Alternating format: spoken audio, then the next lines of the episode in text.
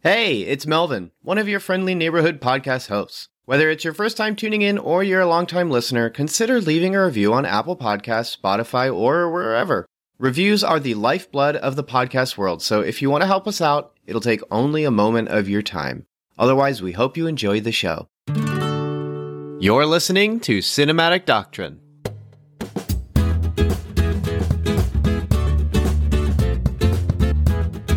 So, Daniel, I told you how when we were talking about the Batman, I was disappointed that Riddler was not named Edward Nygma and it was just Edward Nashton, which is definitely the new way to call him.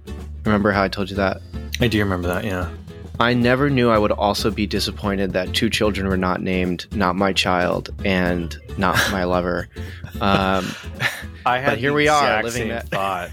I was like, You this did. movie better end has a bunch of kids and they all have like a terrible names that don't make even make sense in the context of this particular story. But I was I she's not named Gomer. That got me the whole time. And there's a whole thing about her real name, and I was like waiting for it the whole time. I was like, Gomer. my name's not Angel. It's Gomer. Gomer would have been great because it's like Or she could be Abigail Gomer or something because of the naming convention of Michael Hosea. Michael Hosea, which they wisely only said once. And they were Oh, like, it's so funny.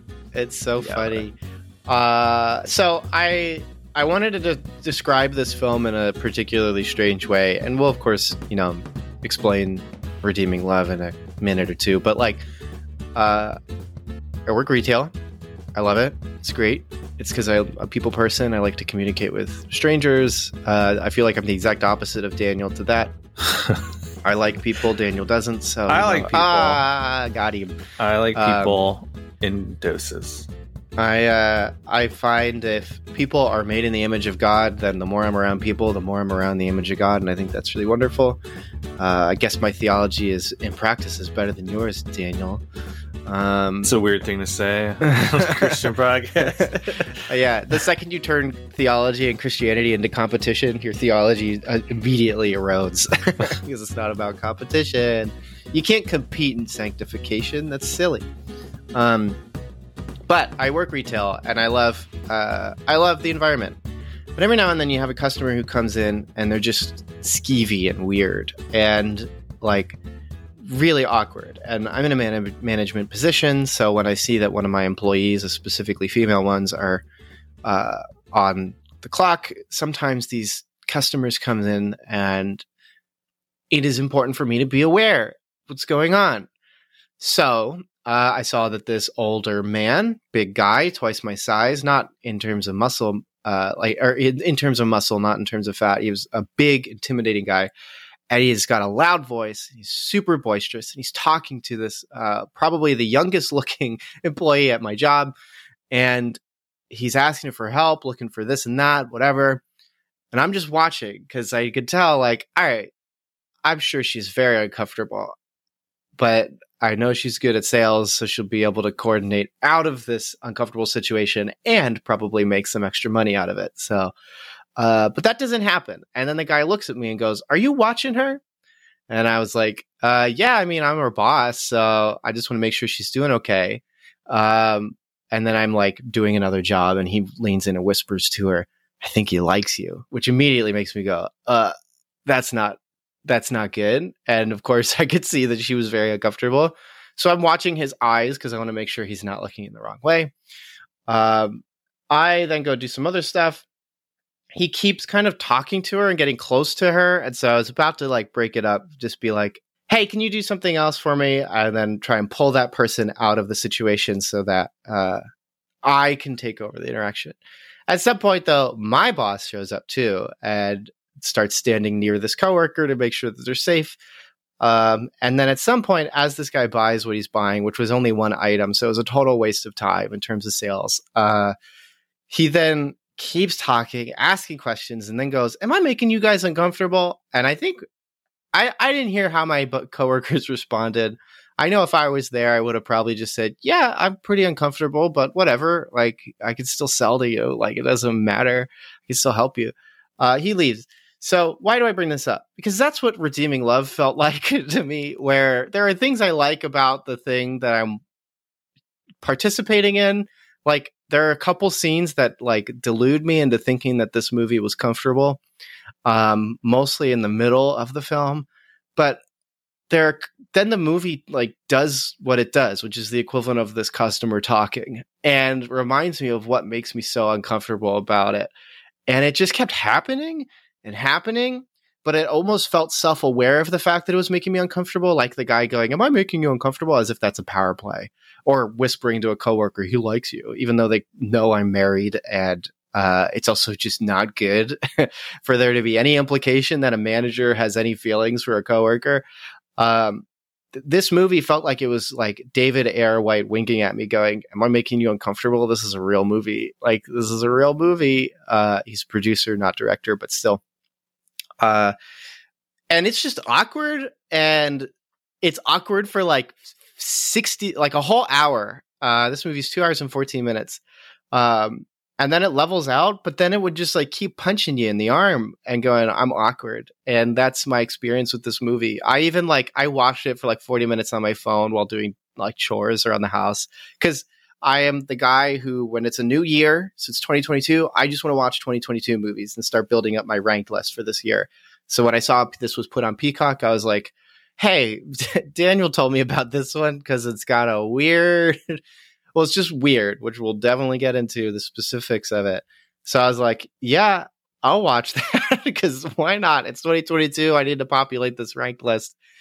And I just like, it was just the strangest thing. Um, and then at some point, I was like, well, I got to watch this for the podcast and stop playing Batman games because I've been playing the Arkham games. And it, it, was really hard to peel myself away from that. It was like 8.30 last night. And I'm like, I have to finish this movie for the recording today. Um, and I'm like, Kat, you want to watch this movie with me? And uh, Daniel, I just want you to guess at what point. Uh, uh first off, I'm going to say I don't care about spoilers talking about this movie. Do you? Like, does this matter? Uh, That's we're only seven question. minutes in. Um, that's a great question because it's there's I don't know spoilers for this movie is a little weird because the plot is so um transgressive and I think everyone would well, know the plot line and, and its transgression before going. I was to say threadbare because well, that too. the basic beats of the story are broadly the strokes of, of the story of Hosea and Gomer, and it's also oh, based on a we based are on talking book. very broad. Um, we are talking very bird's eye, based on a relatively popular book. So, I mean, we I we could still have a spoiler section, quote unquote, but I mean, like, well, then we'll call this backstory, so it's not spoiler. Yeah. Um, but I had I had stopped moving the watching the movie about 38 minutes in when I was doing chores. That was about two weeks ago. So last night when I press play, the very first scene I get is a character holding a gun to his head and killing himself. Oh, and I, I just cackled and go, Catherine, you gotta come see. She's like, what? And I like rewound it. I was like, this is this is what a this is what it's like having a movie podcast where you have to talk right. about some movie during some week to fill the week. Because that's kind of what this is right now. We didn't really know what to do, so we were like, ah, let's do that one movie. Maybe we'll get clicks on it and the first thing I see is a character like sniffling with like snot pouring from his nose, and he's just like, it was so funny. Oh my gosh! And Kat's like, I gotta watch this, so she sits down next to me, and it's uh, so that's when I pressed play and I kept watching. That uh, do I sound like a madman for cackling a little bit, especially out of context? That's what in, makes it in better. context. It is. It's funnier in it's context. In, in context, it's funnier because of the editing and the choicing. Uh, just it was. It was so this. That's was so strange. I didn't find it funny because I was just so. It was taking me a sec. It was taking a second for everything to settle in. Um, and it kind of in microcosm is, I think, one of the problems with the movie. I don't think I had as. I was kind of more overall, my reaction to the movie was just mixed across the board about everything because it felt like this really uncomfortable marriage of the sacred and secular in a way that I don't know if it pays off because it it felt like the movie was really trying to have his cake and eat its too, eat it too in regards to being a quote unquote faith based film, but also wanted to just be like a big sweeping romantic drama, and I really don't think it pulls that off while also trying to be like kind of like a lurid like thing. It's it's it's, it's such a strange strange movie for so many reasons. Which yes, it really is. Uh, I I wasn't as I think you you were texting me periodically watching it like this movie's crazy. This movie's crazy. And also from what I heard from other people, I think I expected something a little more intense based on what everyone's describing. And I think I was a little I was so because of that I wasn't as shocked by how I wouldn't go so far as to say it's transgressive, but it, parts of it are borderline, dare I say, exploitive. Um, yes, just because yes. of, and I think here we need to have a little side tangent about like based on movies that we have mentioned in passing or based on things we've recommended like neither you and i are not prudes. I you definitely are a little more sensitive towards certain subject matter than i am but we've seen our fair share of everything in every particular genre. I have watched and you have watched the neon demon.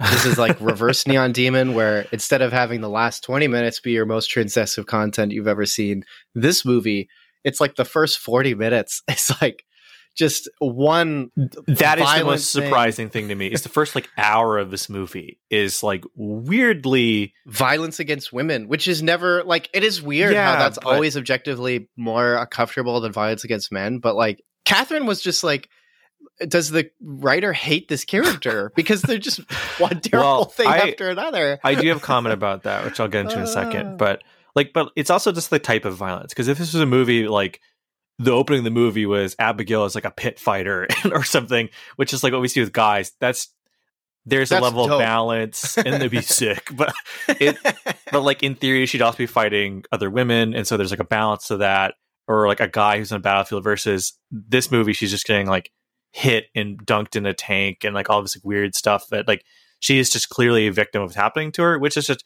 uncomfortable. I mean, that's the intention, but it is uncomfortable to watch. But, um, but like content needs a context, and so in the context of a like horror film or a movie that is by being transgressive, this is be transgressive. There's certain things that just go down easier, and in the context of both a faith-based movie and also a movie that is about love, specifically redemptive love, the movie does seem to have a weird fixation for half its running time of like treating this our main character very poorly, which you could argue there's a little accuracy because I mean that's what abu- the abusive sex trade is like, but it doesn't seem to serve kind of the overall purpose of the story trying to tell because you could very easily get the point across doing something else which and I save think, yourself 30 minutes of your runtime holy cow. which is this movie's over two hours long which I did not realize when I sat down to start watching it because I assumed this to be like a 90 minute film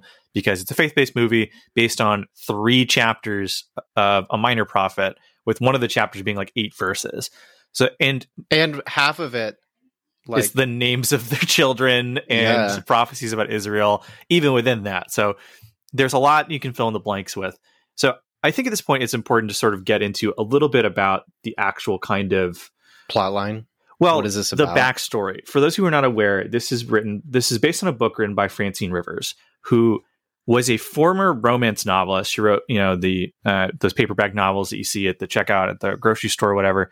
And then she got saved, and then from there she wrote um, more Christian literature. And so specifically, Redeeming Love is a book she wrote based on the story of Hosea, which she wrote partially as an allegory for her own conversion experience where she was writing about her past with what she felt was sordid material that she was now ashamed of. And this was part of her reflection of how God rescued her. And she also wrote the, as best I can tell, she wrote the first draft of the screenplay and a bunch of faith-based companies. Have, yeah, she does have a screenplay credit. Yeah. Um, and a bunch of faith-based companies got the production rights. But then um, everything the movie was given into the hands of one DJ Caruso, who also rewrote her screenplay. Now, for those who do not know, DJ Caruso, if you quickly glance at reviews of the film, which are not positive from a critical standpoint, which I wasn't even aware of till yesterday because I realized, like, hey, I don't even know who wrote. I don't know how people feel about this movie. Letterboxd has some very interesting thoughts, but what? Where did you see critic? Where did you see reviews? Um, I tried not to read reviews about it because I, I I was trying my best to get this movie as fresh as possible because for those Uh, who of course, of course. for those who are not aware, my I did not know about this book because it's just not my genre. But I saw a trailer for this movie before I saw the movie Dune, and if for anyone who's seen the trailer knows that the trailer there is no indication in any form that this is a faith-based Christian film, let alone a movie based on the story of Hosea. However, there's just something about Christian films where you can just tell. Call I don't it, know. man. I just Yeah. I was sitting there and I was watching and I was seeing I was waiting for the movie Dune to play and the trailer of this movie plays and I turn to my friend and I, t- I, I tell him I think that was a trailer for a sexy Christian movie. And he's like, "Well, "What?" And I was like, "Yeah, I think that's supposed to be a Christian film." And from there I learned about this. So, but every review, if you look at the blurbs, they'll mention DJ Caruso who directed Triple X 3 The Return of Xander Cage which is- is true. He directed the insane Triple X three, which is almost crossed the line into being one of those trashy action movies I can recommend because it's so ridiculous. However, that's not indicative of what the type of movies he makes. If you actually look at his filmography, he directed the 2007 Disturbia remake, which is weirdly well seen popular film. He directed the movie Eagle Eye, and perhaps most importantly, he directed the infamous 2014 film The Disappointments Room, which you probably haven't seen, but you may know from its appearances on multiple bad movie podcasts and YouTube shows. And those are kind of lurid, sultry, uh, grimy um, thriller films. That's what he does. That's like his bread and butter. and this year he also had a Daily Wire movie called Shut In. Uh, Oh, he did that's Shut In, Also okay. him, yes. oh wow, what a weird career! I don't understand this person's career at all because he's done like those are big movies. Like these are big. Like Triple X Three was like a massive co-production of an American and Chinese company. It was a big worldwide like hit. Um, but so I don't know why why he's doing these suddenly, and I do not know where his heart lies. I do not know if he knows the Lord, but his bread and butter is definitely similar material, but from an extremely different viewpoint from those who are perhaps working behind the scenes. And this really feels like a not 100% successful marriage of the sacred and secular, where all the people on set, as best I know, are not believers. DJ Caruso is either not a believer or so much of his experience is with a different type of film. And also, it is worth noting, he, as a man, he understands the male gaze a lot better than the female gaze. Not to get in that perspective, but like the way he shoots in films, particularly prostitutes, isn't necessarily the most edifying thing in the world. Mhm. And I think this weird mixture of elements is what creates a movie that looks good. This was shot in South Africa. This is not green looks, screen It looks okay. Yeah. especially if you are used to a lot of recent superhero films, which is a big topic on Twitter right now, is just how much of like Spider-Man No Way Home was shot with green screen, where even basic things like buildings and streets are green screened in. Yes. This certainly stands out. All of the acting, with one specific exception, is really good. Like there are some actor actors show up. Um, the woman who plays the Duchess, you may, if she sounds looks familiar, that's Famke Janssen, who was Jean Grey in all the X Men movies. Logan Marshall Green, Upgrade himself, shows up for about twenty minutes. Um, Abigail Cowen continues our streak of reviewing movies with people who are in Sabrina, The Chilling Adventures of Sabrina. Uh, she and she's currently in that Winx Club show on Netflix. She's quite good given the material she's given. Jamie there's Lee some- O'Donnell's from Derry Girls. Yes, she shows up for like a few scenes as Yes. comedy person uh, with her wonderful accent. And so there's a lot of talent here. I just don't know if they necessarily match the material. Uh, which at this point, do you want me to introduce the basic plot? You can give it a try. you can give it a try. hey there, it's your friendly neighborhood call to action. Just checking in on you. Hope you're doing all right. I'm just stopping by to say, you know, if you enjoy the show, you can always subscribe and write a review for Cinematic Doctrine. There's iTunes, Podchaser, basically anywhere you listen. You can give us a shout out with a thumbs up, five stars, gripping positivity. Or if you hate the show, you can say that too. Wait, what? What are you saying? Why are you saying Well, I'm not going to tell them what to do, Ted. They're free to do what they want. Our analytics say we got a lot of listeners in the US, and you know they love their freedoms. And you're also free to check out our Twitter. Very active there. We host polls, memes. There's also the Cinematic Doctrine Facebook group called Cinematic Doctrine Facebook Group. If you want to join, just answer the questions, read the rules, and tell them the podcast sent you. Also, you should check out our website. Some really cool stuff there. Editorials, written reviews for movies we haven't had time to cover. Always check out cinematicdoctrine.com when you get the chance. Oh, uh, Ted also told me I shouldn't forget to mention the Patreon. Something about you can support us or something. Wait, Ted, I thought this was like a hobby thing. You want It's me to to? expand cinematic doctrine. You know Right, this already. right, right. Yeah, I I forgot. I'm the one who put all this together. Yeah, Cinematic Doctrine has a Patreon. For as little as $3 a month, you can gain access to early uncut episodes of the podcast. Oh, and did I mention you get to tell us what to do? That's right. Each month you get to vote on a movie we discuss on the show. Anyways, I gotta run. So, I'll see you guys later.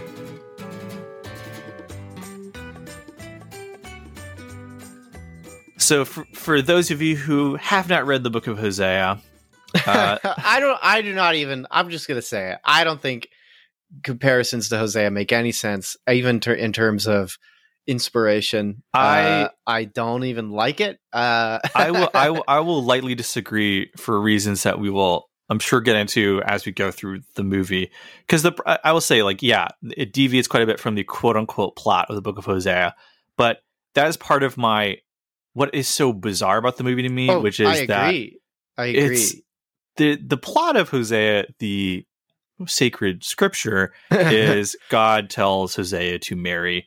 And I'll read from the NASB because the King James uh, uses even harsher language. Um, but Lord spoke to him, Go take to, uh, to yourself a wife of harlotry and have children of harlotry, for land commits flagrant harlotry, forsaking the Lord.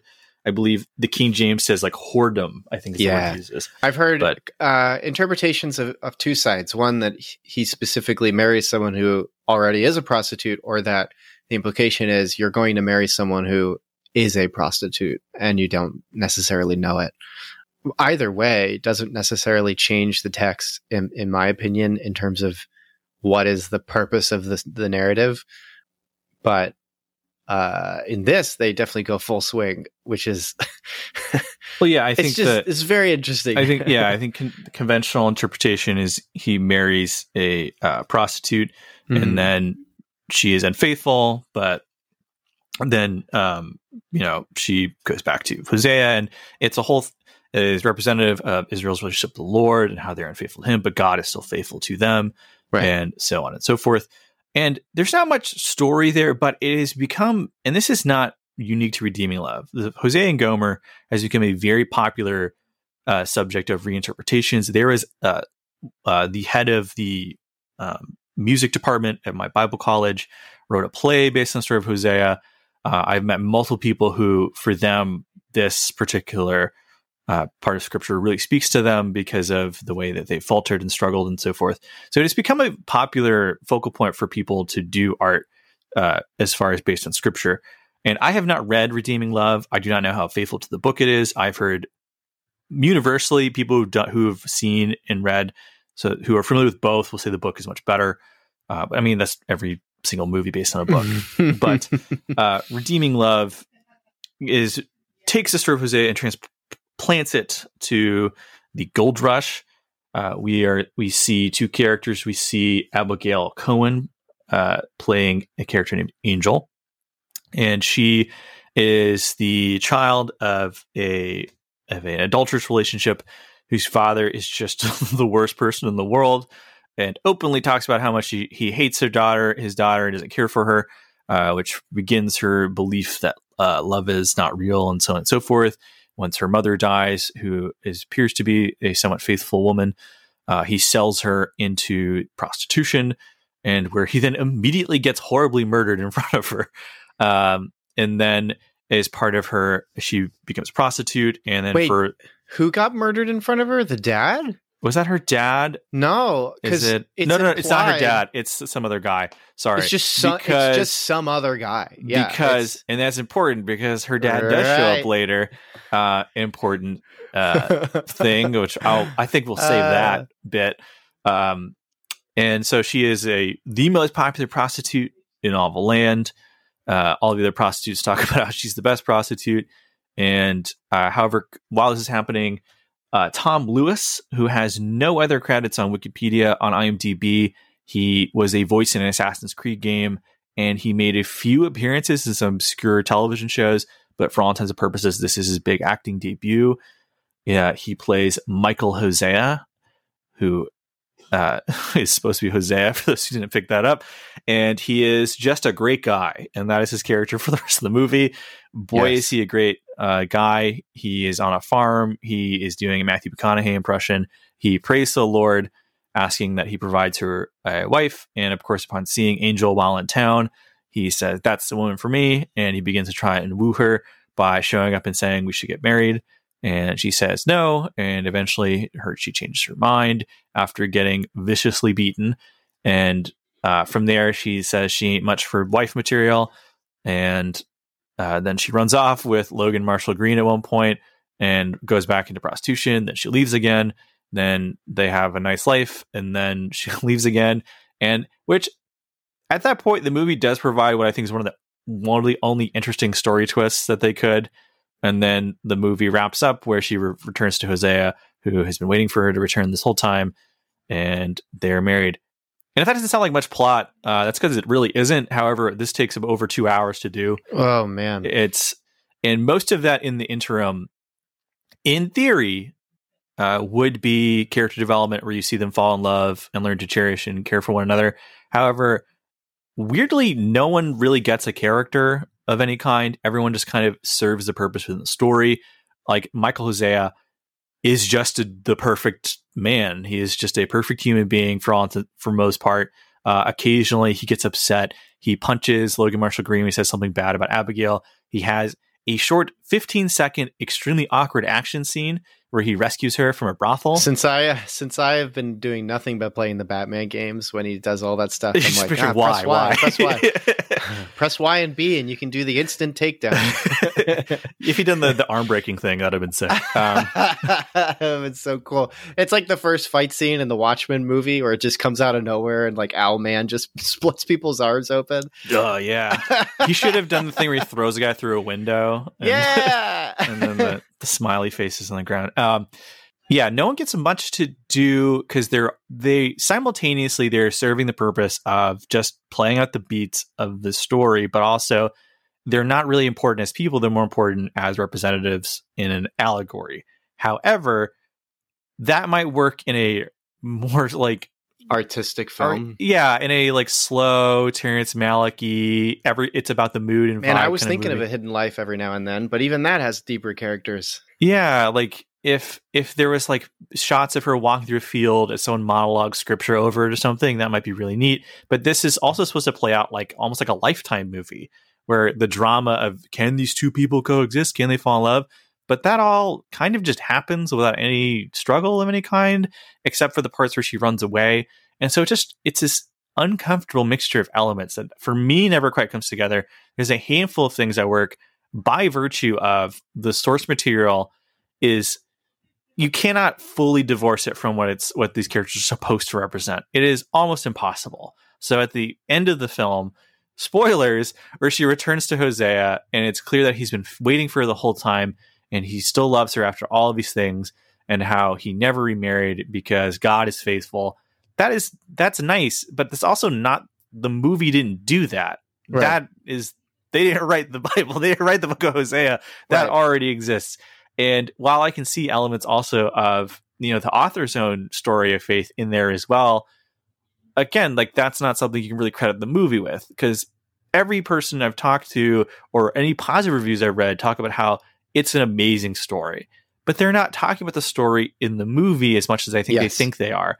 They're Yes. talking about the wonderful picture of God's unfailing grace for his people, regardless of what they do, regardless of how far they run away, how much they actively try and live against him, how much they commit adultery against the Lord, he is still faithful. That is beautiful. And the few moments where that, that sort of peeks through in the movie, that's good stuff. But that is maybe five to 10 minutes of a two hour, Yes. five minute runtime plus 15 minutes of opening and closing credits. Like, and I cannot fully give the movie credit for that. And there's some nice sort of movie things throughout it where like uh, like the locations they picked were nice. some of the acting is really good, almost in spite of the material. Yes. Specifically, Abigail Cowen, who really It's is a great screen presence. There's a scene where she, there's like a handful of scenes where she do something other than cry and get hit. She's great. Like there's a scene where she's trying to get a dog to stop following her. There's a handful of scenes. There's like a five minute sequence where she's on the farm learning to do farm things. And I was like, yes, the movie has started. If Yeah. the rest of the movie is Right. here, we have something. And then she just immediately ditches, which again, the poster there's the so the poster of the movie is like it's like two characters holding each other but in the film you find out it's actually them having sex on a field oh my gosh, I is didn't pretty realize funny. that. Yeah, they're having sex on this I, poster. I I yelled at I yelled out loud. I pointed at the screen and I'm like, "Cat, that's the poster." She's like, "What?" I'm like, "They're having sex on the poster." Oh my gosh! but, oh my um, gosh. And it's crazy, That but- is his own side conversation, which we will But then inevitably have to talk about. But so I, I and was like that scene happens and like they're like happy and then it shows her and this is the second time so it's comical. It shows her putting the ring down on this table and then leaving. So i laughed because i was like it's just funny. Like there was it was it was a punchline. The way it's edited the way it's set up the way the narrative's written like it was like everything was okay and then it's like just kidding. Like i just i don't know like i this movie has some strange editing man. I feel like whoever was editing it recognized like we need there needs to be more breathing room. There can't just be like this hard cut between like this really romantic scene. Like even the reason they're on the field is because like it's she's never enjoyed or noticed like things that are beautiful before because she's always been so depressed and sad and whatever. Yeah, yeah. And then she just leaves it's just so silly And- dude If Uh. if you just wrote the outline, there again, there's some story because it like she leaves three times uh, throughout the movie. The first time she leaves is because she doesn't think she's worthy of being loved. The second time she leaves is because she's scared of the love that she and um, Michael Hosea have. And the third time she leaves is because she just doesn't think she's good enough for him, particularly because she's incapable of having children because of something horrific that happened to her. And these, there's some thought there put to the structure, and that I think that's probably a remnant of uh, Francine Rivers' stuff, where these are this this could form an interesting sort of story outline for somebody's struggle with God, right? Where someone who comes to the Lord and at first they resist coming to God because they don't think they're worthy of God's love or forgiveness. And then once they get close to God, they're then afraid of God. They're afraid of his love, or they're just so aware of how fa- much they fall short of the glory of God. And then that causes them to pull away. And then later they just, they love God and they realize that God loves them, but there's something inside that says they're not worthy still. And they think that whatever, you know, there's something there. But again, the way it plays out in the movie is it's so ham weird and and kind of funny weird. yeah And yeah, occasionally it's just yeah, it's awkward. There's one extremely awkward thing near the end of the movie. Um, and I think for the most part, there's two main things that are going to be sticking points for people. And I think the first is the actual level of content. To be clear, this is a PG-13 film, so if you have watched any remotely sensual drama in your life, if you've watched the worse. notebook another pg-13 film uh you've seen this movie and actually uh, this movie has more nudity i think than the notebook It the has notebook very has side boob nudity. and i'm pretty Yeah. sure you see her whole breast but it's only like one scene whereas in this it's like uh it's There's extended strange. sequences where she is, for all intents and purposes, naked. However, she's also is an anime Disney princess, so her long bron- blonde locks are just like covering everything. they it's called convenient censoring where things in the foreground just happen to cover whatever is considered like an uh, Austin Powers gag, yeah. Um, yeah yeah Which, you know, I think it's worth mentioning and talking about a little bit. Where for different people, this will be different levels of comfortability. There is an argument that it is for accuracy because yeah, if you showed up at brothel and walked into prostitute's room, they're not going to be wearing like a three piece suit or something, you know, like whatever. But you know, for the in the context of the film, it it makes sense, but also given the But in the the context audience. of the metatextual nature of the film, And- which is it's a biblical story, the audience is Christian based, it's PG 13, um, which almost exclusively, I'm sure, was picked because if they were rated R, it wouldn't get as big an audience Well, and make as much it- money. Again, it it, wouldn't feels need to like be rated R, but it's like it's it's targeting an audience, but then like I, I really actually thought it was only going to be the one initial scene when Michael walks in. It's the first time he's going into the brothel, and then she's like naked, and it's censored uh, cleverly so they don't have to just do black bars or something silly. Or what is it in uh, Disney Plus when they censored? What's the movie Swim or something where it's Yes. Tom Hanks yeah, and like they just edited her hair to be longer to cover her butt. It's so funny looking. But uh that scene, she's naked kind of the whole time, then she covers up whatever. But then like more of the movie goes on, and like there's just more scenes where she's either naked or topless, or it's visually sensual, which isn't necessarily wrong all the time, but it's weird in the context of the demographic and purpose of the film yeah. which is um, where I think when you're describing this marriage of sacred and secular starts to come together, where it's like something doesn't feel quite yes, right. something feels a little off, and this type of thing does not bother me. Like it, whatever. It's it's literally a movie where half the movie set at a brothel, but why did they make the decision to set half the movie at a brothel? And it, again, it feels like this thing where all of the producers of the film are Christian faith-based companies, and Francine Rivers is has And a guy named Michael Scott. Is I it really? you that. Oh yeah, a guy, a producer Michael Scott and David R. White. Yeah, R. White. it feels like they were like, "Hey, we want to." Either they were like, "This has to be PG thirteen," and that was it. And he was like, "Okay." And so Caruso was like, did as much as he could with the comments PG thirteen, or they were like, "You can't, you can do this, you can't do this," not understanding that like maybe for the people on set, they're just trying to hit a limit because they're not thinking in terms of like moral or ethical. They're not thinking in terms of like, okay, as Christians, we feel like doing X, Y, and Z is inappropriate. So we're gonna do our best to honor this. We're gonna do our best to present people a certain way. We're gonna do our best not to put stumbling blocks out there, et cetera, et cetera. While somebody who's just been given like studio notes essentially is just gonna be like, okay, the studio says we can and can't do this. And they're just gonna work in those confines. Like again, I don't have insider information or anything, but that's what it feels like to me. Where somebody just said, We're doing a Christian movie, so you can't do this, you can show this, you can't show this.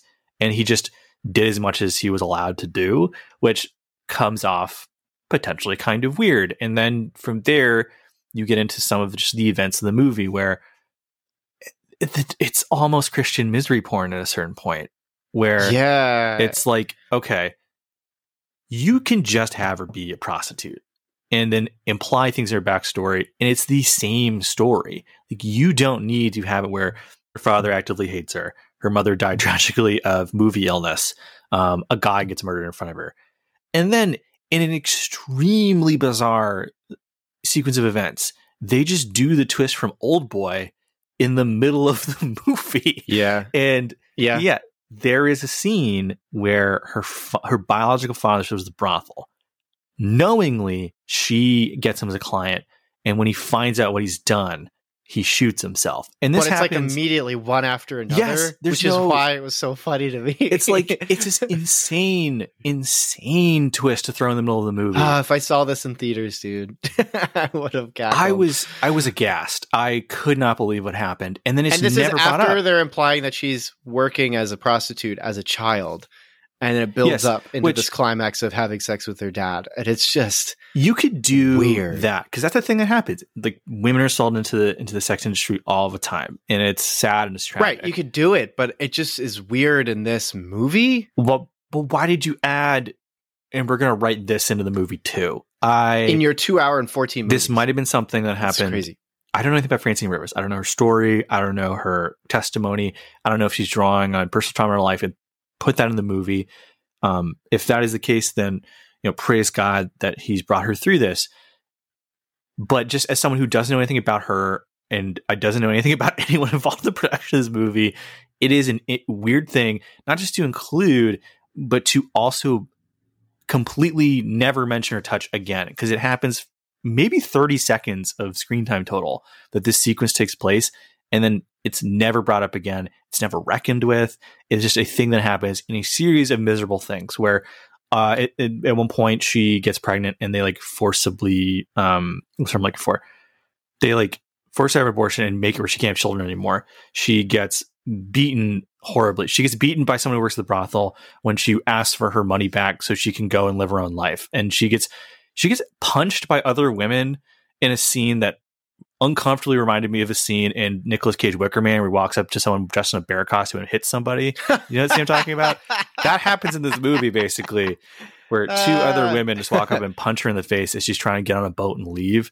It's just one miserable scene after another. It is not good if your movie makes you think of the Nicolas Cage Wicker Man. It's just that one because it just it just caught me so off guard. It's like, oh, geez, and then it's just like, why are you Catherine doing was all like, this? "What? Why is this? What's happening?" to get And- to the editing of the movie, I didn't realize I was like, is this a flashback? I can't tell.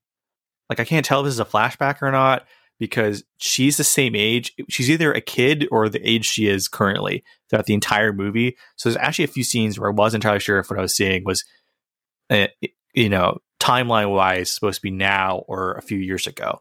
But it's all these miserable things over and over again, and it's presented so bluntly, but like neither artfully, but without or tact, like because It's tact. I mentioned Neil yes. Earlier, but like Nicolas Winding Refn is a blunt, nasty, exploitative director. But because it's done with this like artistic flair of like knowingly, I don't know, presentable, it becomes more digestible. Plus, you know what you're getting because the movie's rated R, and you know it's it's him, so it's going to be really violent, wild. So it just I I really do think like what what's what's killing the film the more we talk about it is the fact that it's supposed to be this Christian targeted demographic film. Well, eh, maybe it's a Christian targeted demographic movie since you said the trailer was like hidden Christian, like it wasn't overt spiritual. I don't know. I don't think they mentioned God or anything in the trailer once. I've I seen mean, it if you more have than a once. title name "Redeeming Love," my first thought is Christian. like Yes, that it's- sounds it's like coded, buzzwords. like the Christian audience have- will know what it is, but and they'll also know like, what certain phrases mean it. too. Yeah. Because like throughout the film, there are Christian phrases and stuff like that. Well, also he like prays to God and Michael, why don't you go after her because of free will? It's like what? What? just go. Like he's not she not she a prophet. refers That's to all like you have to go to. yeah she refers like I guess the main antagonist film she calls him the father of lies at one Yeah, point. Yeah, like what? And it's like oh, Pizzagate. Oh, is he the devil? Real. It's Yeah, stupid. that's the scene that. To, to jump ahead a little quick because we're Uh, Um, so the one twist that I actually thought was kind of interesting is the third time she leaves, she kind of briefly returns to the world where she's almost going to be like part of a burlesque show, but uh, she starts really she prays. She's like, God, like, like if you're real, like please help me and that sort of thing. And she gets a vision of like her mother and tells her, tell the truth. And she gets up on stage and she goes, This man is like a pervert. He's, you know, he's a pedophile. He has little girls. And he's like, What? And everyone's just like aghast because I guess that's shocking revelation to them. I guess it maybe wasn't as well known. I don't know anything about like the history of that time period and prostitution, but this, this is like seen as a horrible revelation. And she rescues two girls. So this idea, and then later she runs like a home that's for women in her situation, which is a great angle. It's the first time she has agency. It's the first time she's taking control of the situation. She you see an actual change in her as a person that indicates that she is being transformed and changed by God and by uh, Michael. And it's like this is some good stuff. It, I wish there was more of this in the movie, but in that sequence where she escapes, she rescues two girls, and she's walking out. A guy gets up and goes, "Little girls, there are little girls." Everyone's just freaking out, and I was like, "Oh." First, first off, the sequence of events is she gets on stage, gives this hor- shocking revelation, then runs to the back, knocks a guy out, rescues girls. So I guess the audience has just been sitting there going, "Is another act coming on? What's happening? I paid twenty bucks. like, where's the Right. rest of the show?" Yeah. So I guess Yeah. they're just waiting for the rest of the show because the guy also went, "Oh, that's not true. I don't. I'm not a pedophile." And then he runs out, and like everyone just starts freaking out. They're like, "This is true. There are little girls." It's insane. So they chase down the father of lies, and um, immediately. And at first, I'm like, "Oh, so he's supposed to be the devil." we killed the CEO of, of Satan. Yeah, we got I, him. I guess it's the guy's the devil, and then I then just know. card cuts to him being hung, like he's just hanging from a noose. I was like, "Oh, I guess." That's over. I guess they revealed that he's as the soon devil. as it starts, it and ends. then yeah. it's over. It is again. It's like on paper, I can see how this scene could be powerful or whatever, but it's handled so like awkwardly that it doesn't hit the way it's supposed to. And then the subsequent scenes are really nice. Like you see that she's teaching these women how to read and write. Um, uh, upgrade shows up again for a few minutes of screen time, and he's he's really good in this. It really highlights how not a great actor the Michael Hosea guy is because the 20 minutes this guy on the screen, not only is he just better, he has way more chemistry with Abigail Cowen. Like the scenes where like there's this earlier scene where he shows up and he realizes Michael is married a prostitute and he visibly doesn't like her, and the fact that she's wearing his Michael's sister slash his wife's old clothes. Like he's disgusted by this. And when Michael leaves the scene, they have this awesome scene where they're like being snide at each other. He's like trying to like like slut shame her, and she's like making all these like actually kind of like clever like comments. He's like, I, you know, I want to rip those clothes right off you. And she's like, Oh, I'm sure you would. And it's like it's like sassy, and it's like they have some chemistry. And then the guy leaves the movie, but so then they have this other scene where they're making up for this, where he's, you know, because also he like in exchange for giving right back to the brothel, like she has sex with him, and so he has a scene where he's like asking her for forgiveness, and he seems genuinely heartbroken by the person that he is and for how wrong he's misjudged her because he sees that she has changed, and this is a really nice scene. And again, this is where this is a few moments where something they've added to the stew here actually enhances what they're trying to do. Or in a more contemporary setting, we're seeing a more grounded, realistic uh, example of both redemption and forgiveness and someone's life being transformed by someone loving someone in a Christ like way. And it is one scene. And for me, it really, really works. And also the revelation, because when she leaves the last time, she specifically leaves a note in her ring for another woman saying, like, please marry Michael so he can have the children he deserves. He deserves you. And at first, she thinks when he talks about how like the woman has a family uh, upgrade because I can't remember the actor's name reveals that he has married her and those are his children, and Michael is not remarried and he's been waiting for this whole time, and it's like beautiful. It's a great little scene, and it's it's the only thing in the movie that I can like be like, yeah, that was really good and it's like maybe one it's five the last scene. minutes. Yeah. It's in the last ten minutes of the movie, and then she comes home, and again, Abigail Cowen is just killing it in all these period level clothing. She has like a little umbrella. It's great, and they come and they embrace, and it's lovely. And so, but you had nice. to go through an hour it's, and fifty minutes to get to that scene you liked. Even longer. It is. Yeah. It is because it's the it, they stopped just punching this poor woman in the face and they just let her have a character arc which she doesn't yeah. have for most of the movie it's really strange like there's again there's a scene early on where she's on the farm and he's teaching her how to get eggs he's teaching her how to chop wood and there's like this really charming little moment where she's like no no i can do it i can do it and she like tries to cut the wood with an axe and then like as she's falling backwards she's like mumbling something about like oh that, that wood is just extra firm or something and it's like a cute, like this is something an awkward couple doesn't really know each other would do. And then she immediately leaves with yeah. Logan Marshall Green. And it's just like, what? Why? Because th- they're more interested in having her be this archetypical harlot who gets punished for being a harlot and just needs to run back to this guy and who doesn't really do anything other than be super nice and it's that's 2 hours of the movie i I just it's so befuddling everything about this to me. I don't know, but it's a weird movie. Obviously, man. you don't like it. Is there yes. other things? You, I do not like it. Uh, the the things I do like are yeah, the performances pretty much for the most part fine. Uh, Tom Lewis as Michael is okay for me. Uh, he's extremely okay. yeah, I feel bad, but he doesn't have so a lot to do. No, he's just told he to smile no and be say, yeah. "Oh shucks." He plays know? Jesus from The Chosen. He just looks like he's going to cry at all times, and he looks happy. Like that's it's silly. Except except he's not because he he prays and it's a church and there's the Bible. So this man is also clearly not supposed to, he's supposed to be just a regular guy, he's supposed to be Hosea. So you could just write this guy a character. You could give him flaws. You can make him get mad at people more. Yeah, you can give these people characters. They just choose not to. Sorry.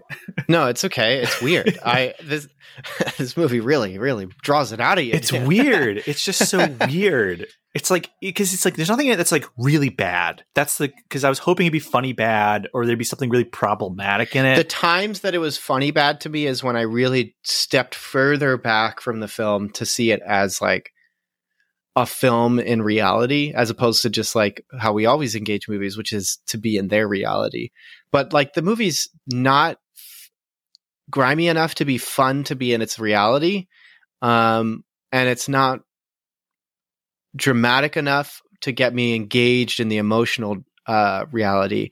So I just was not connected to it. In fact, after the movie ended and, and I was talking with Kat about it, um, like, yeah, like you started with this. We're not prudes. We watch stuff that's pretty intense or violent. I think I have um, a bit more barriers to certain films than you do. Like, even talking about this one, like, I wasn't too sure about talking about something with forms of nudity in it. Um, but I also felt like it was interesting enough to talk about and worthwhile because it's a Christian film um, to do. Wouldn't that be something where we should, we were like we can't re- review this Christian film because of the obscene content? Because of the obscene. Well, that's actually I. That's kind of why we're doing it. Yeah. Um, which, frankly, other Christian movies like God's Not Dead have obscene content. It's just not as not in the same way.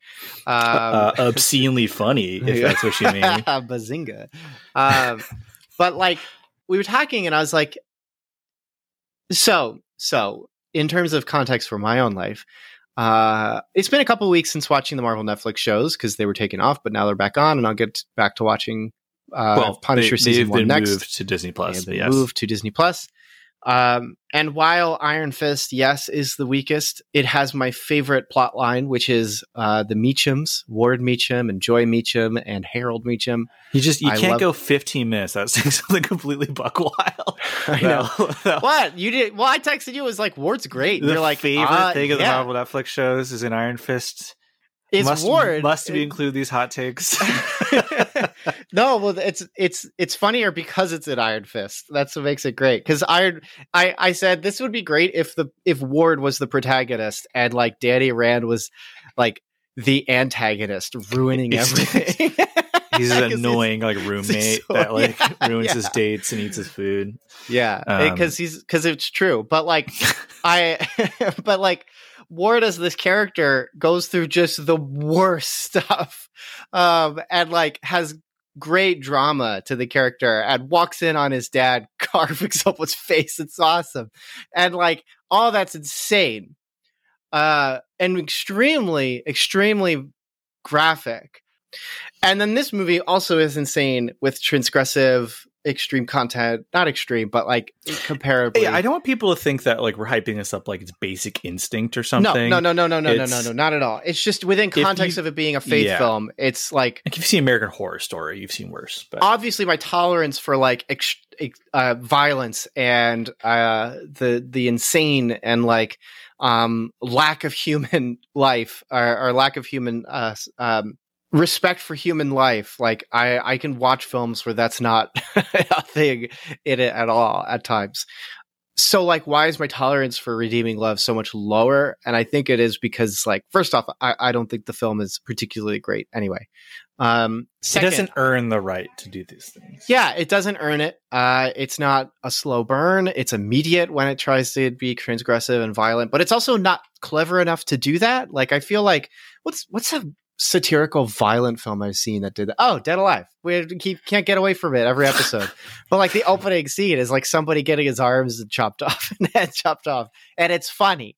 Um, or like but it immediately RoboCop, like a Paul Verhoeven movie. Is sure example. and immediately tells you what the movie's about um in doing that whereas redeeming love never really lets me in on either a joke or lets me in on the drama to enjoy what's happening or to find like like for me i was more frustrated that this actor had to be dunked in a water tank than the character enduring something horrible because for me it's like is it even worth the performance like is this worth getting paid to do that Right, for a right, film right. that's not particularly all that great same with uh, burying oneself, which there is a debate to be had about like, well, if guys can be topless in public, why not women? Is it a form of sexuality or the way we sexualize each other? I mean, even uh, topless men in public was sort of like I think the 1930s is when like it became legal, and that's because men were like pining for it. Um, so even in terms of like modern social structures, it's new, quote unquote, in terms of the last 110 years, 100 years. It's it's yeah. Again, it's one of those things where like all of this that we're talking about, you could defend it from the point of view of like, well, but it's like telling this amazing redemptive story, and it's not. It's But- just not. But like, did it need to be? Do you first off? Does you it need to be need to two see this movie to get this story. It has been it is based on a book which you can read, which itself is based on the Bible, which you certainly should read. So the argument that like, well, if we didn't do this, there's no way. Like the what you need, like the movie needs to do something to kind of justify its own existence in that regard, where it's just like it needs to tell the story in such a way that's so compelling or unique to the medium or unique to the movie itself that you could say like, you know what, they did some borderline buck wild things, but they told such a compelling story that like makes people want to seek out this god that these characters have been talking about, or it makes someone who has similar experiences to what Abigail uh, Cowen's character is experiencing that we have to sit there and go, you know what, like there's something to this. Like there's there the overall package is is so successful what it's doing that we simply must you know we simply must give it a pass for what it's doing. Unfortunately it just doesn't feel that way. It feels like a kind of half-baked selection of it. it the fact that it's such a competently well like made film is part of what makes this so strange. Right. like gosh darn it this looks like the old west. Like i really appreciated the sets. I really appreciated uh, most of the performances. I liked the costumes a lot.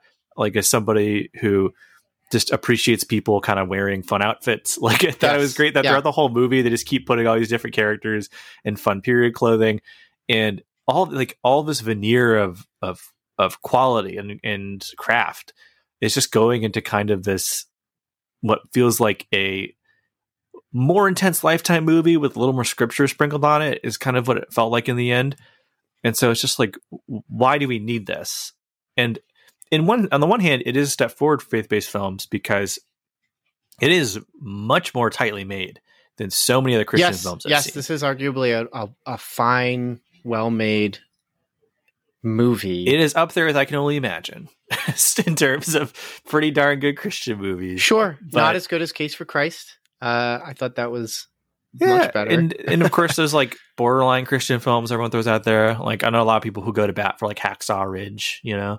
But sure, yeah, which is one of the most violent, war movies I've ever seen.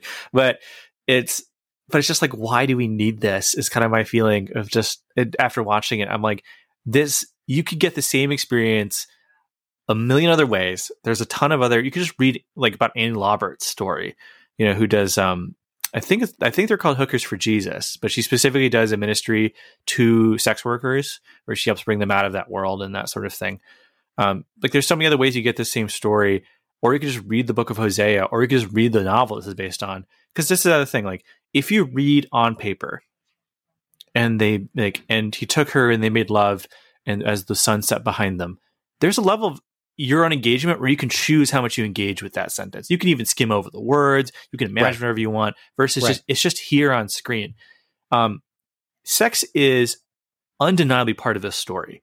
They cannot get out of it. She is a Right. prostitute, and part of what you can do is you can contrast like when she has sex with him versus when she's had sex with all these other people. Because for the first time, she's being tenderly loved in a edifying yeah. I thought about that. I was by- like, there's definitely an artistic way to display the the kind of love that's being expressed. Yes, the quote redeeming love. when she ends up sleeping with uh upgrade um it's it's almost competitive it's transactional they look like they're unhappy, they look like they're unhappy um there's a sense of like and nobody liked it at the end anyway it's just like she's like seems she seems physically ill and regretful for what she's done. and he's just still half in the bag so like whatever but like yeah, um yeah having some sort of display visual display of um uh, and it can be non uh abrasive in terms of visual content to express the difference in how this is like i don't know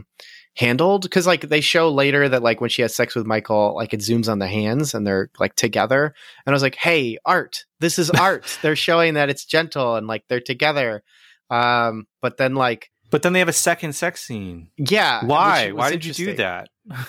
Yeah, I uh, I don't know. Why I is that in know. the movie? Why is that in my Christian movie? You know, It's strange. Why did they do this? I don't. I don't understand. It's I was most surprised by the, how touchy feely they were with each other as actors uh, in this in my Christian movie, like in that kind of way. Like I thought that was a particularly strange choice. Uh, like the I talk was about okay. convenient. there's some we talked about convenient censoring, but literally one of the convenient censorings is Michael's hand on her breast. It's- so it's like, what? It- but then like it's they're so stilted and locked. expect. Like the actors were like the director's like, now don't move. Like you have to fall onto the bed, but you cannot let yeah, go. Like, Pure Flix people pull out of funding. You know, if- like, yeah. it's um it's silly. Uh it's strange. I don't know. It's I yeah. It again, it feels there is there is argument to be made where there can be there can be a Christian version of um, movies that display normal human sexual behavior, but and again, without I'm- it being like object uh, uh, objectifying or lustful Right. or even incurring lust upon people like uh it's it's possible. It's yeah, I, I it's an it's a weird line for it's it's a weird topic to talk about just because I I don't know if we'll ever come to any sort of consensus as far as this uh, debate goes because some people argue for more permissiveness and some people argue for more restrict be more restrictive. But because one you can't really tell there's a lot of stories you really can't tell without addressing one of the most basic universal human experiences that exists especially one in this such story where it plays such a strong role in her own journey and journey faith you know, even in this story. So there has to be a way where you can display it. And i just don't know if they necessarily landed that. Like i don't know if they stuck the landing as far as that like Mm. goes. Because there's a couple of things in this movie where i was actually a little surprised they went with it. Like there's a scene there is in any other movie this would be just pure comedy. It, it- here it's just comedy in like an awkward way where i just like i can't believe this is on screen where she's like trying to entice him and he initially's like nope we're not ready for that because you know they're not married yet. It's weird but like he's like we're not ready because she keeps trying No, but to they quote, were married. he just was saying like we're not ready for it Yes, because she's still in this mindset where she she's rewarding him for being a nice guy, and like there's a scene where like she sits on his lap and like grabs him, and I was just like, Right. whoa, and he was Right. like, uh, and it was like you know. In any other movie, I wouldn't be bothered by it, but in this movie, it was just it fell out of place. And then she's like seductively on the bed, and he like runs into a lake and just starts taking a bath, Cooling to forget off. about it. it's He's like, I gotta take the dog for a walk. The dog's just like laying there, like half asleep. I was like, this is actually pretty funny, and I kind of wish there was more Yeah. stuff in this movie like this because it's just it is weird, but it is comedy that purely comes out of the character dynamic. This isn't character someone dynamic. writing. It's somewhat realistic in terms of like if this is what these characters are going to do, let's actually watch them do things that they would do. But I feel like so much of the plot line removes agency from characters. And so they're not actually It's- able to be characters. They have Yes. to do certain like there Yes. really is no objective reason why Michael cannot go after Abigail. Uh, I'm, I'm mixing up character names with actor names. Um, there's no reason why he couldn't just go after Angel to like get her, but he's like, God, why won't you let me? And it's like, what? It's like, is, are you a prophet now? Like, I mean, I guess Hosea was, but like, what's going Yeah. on? You could just go. Uh, and then they name drop free will, which was a cringe out of me, and it's just silly. And it's not because I don't. I I just think the phrase itself is dead. It's it's you've been you've killed it. It's over. Um, but like, it's just strange. And so like, there's no character drama because there's so many like like puppeteering things going on over these characters that prevents them from being able to be realized. yeah, they're like they're beholden to the source material to an extent. Like there's Yes. only so far, but I would also contend that like, if you're already making like you already threw in the twist from Old Boy, you already added an hour of this poor woman being horribly mistreated. Why not take cut off thirty minutes of that stuff and put thirty more minutes of in, just conversation. yeah of them getting to know each other? Like Get they 'em- don't. Why they don't- can't they walk? Why can't the scene when, like, you brought up the farming scene when they're cutting weeds, I- instead of making it so obvious of like you always got to cut weeds or something? Well, she it could be lampshades this it. conversation yeah, of she like, lampshades that. She's like, oh, could not so subtle, huh? yeah, just and it's like it could have been a it. good conversation of like him refining himself, or like I love the imagery that's used in scripture to describe us as plants. That like we're and it's consistent. it's Yes. like all the time. We're trees, we're plants, we bear fruit. Like all that's wonderful. And like I wish I think it's specifically in a Western uh, culture that's suburbia or cities. Um, you miss out on what makes that metaphor used in scripture so wonderful. So like to put that in a film of like a character farming and that's that's why hidden life is so wonderful because there's so much farming um, even in interviews with them like terrence malick apparently just would like run the camera and just be like okay farm and so they're just farming for like 40 minutes in the hot sun and it's like because malick doesn't know how to cut um, he just like it lingers He, I And, love uh, the interview where he talks about someone mentioned he just becomes transfixed by the camera, and I was like, "That's Yeah. beautiful." Well, he'll like, and he'll like whisper like little things of like, go this way or move forward or move backward. And it's very quiet, but like it keeps going and going and going. Uh, so the the actors are literally just farming and tilling land. Oh, you want a dinner tonight after the shoot? Well, you just, you got to farm. Gotta earn Uh, it. gotta earn it. So like, um, and there's so much beauty to be had there that they end up not doing. Like, because to compare, I don't, I don't think it's unreasonable to compare to Hidden Life because there's similar imagery and stuff going on. Not the same plot at all, but like in terms of like spirituality, like the work of, um, the work of maintaining one's faith and persevering to to believing in love is like tilling the garden. And like you're um uh there's a part in this film briefly when Michael's uh using I don't know what the device is called he's plowing through the ground and it gets caught on a stone. And like how that like jutters the muscles and you have to now let go and like you have to be- realign everything like there's so much that goes into it um that like the movie never never slows down to like breathe You and- know it's weird? and process what's weird this movie yes i know There's never really a scene where she like, at least to a like substantive extent, like just tells him her story. Like, there's Yeah. never a scene with that. Like, never happens he's like, I know everything about you. You know, it's just like, and it would have okay, been great to see him like struggle with that like why isn't the that in lack the of movie? intimacy like i don't like he's been patient in not having sex with anybody and she's uh been working sexually allegedly thousands based on uh, uh, based on a Upgrade line says. so like the idea like that's some good drama to explore of like him uh, resisting and waiting Or- and, and stuff like that drama where like I was really hoping that because he's one of the higher billed actors in the movie, that Logan Marshall Green would just be a character in the movie, and part of the drama is like their relationship withstanding scrutiny and people criticizing him. Like, how can you how can you love her? How can you be faithful to her? She's been so Mhm. unfaithful, etc. Right. That's a movie, baby. like that I thought is- that was going to be more of the film, Right, And me then like he's too. just like, "Go away." and I'm like, "Oh, okay." He throws one right cross and then it's over and then and then they just leave it's I want my dinner scene. Dang it! In my drama movie where they're all sitting together and it's before anything's been revealed, and we in like, the what, audience, like it comes at night yeah, it comes at night, or just- or Hereditary, where Yeah. they're like sitting at the table, and like we as the audience are starting to go, "Oh no, upgrades had sex with with uh, Angel already oh before," like th- that And, still take like- place but they she sticks around and like Ah. and they don't know it yet and like it's just this gross dynamic of uh drama and michael who it would add more like if you're gonna make a character a Gary Stu you're gonna make them the perfect character you then have to introduce forces against them which there really isn't any. They're kind of angel Well, but then angel's the- not there so it doesn't matter. Well so, the like, idea to is that like angel like her the real antagonist is herself getting in the way of herself.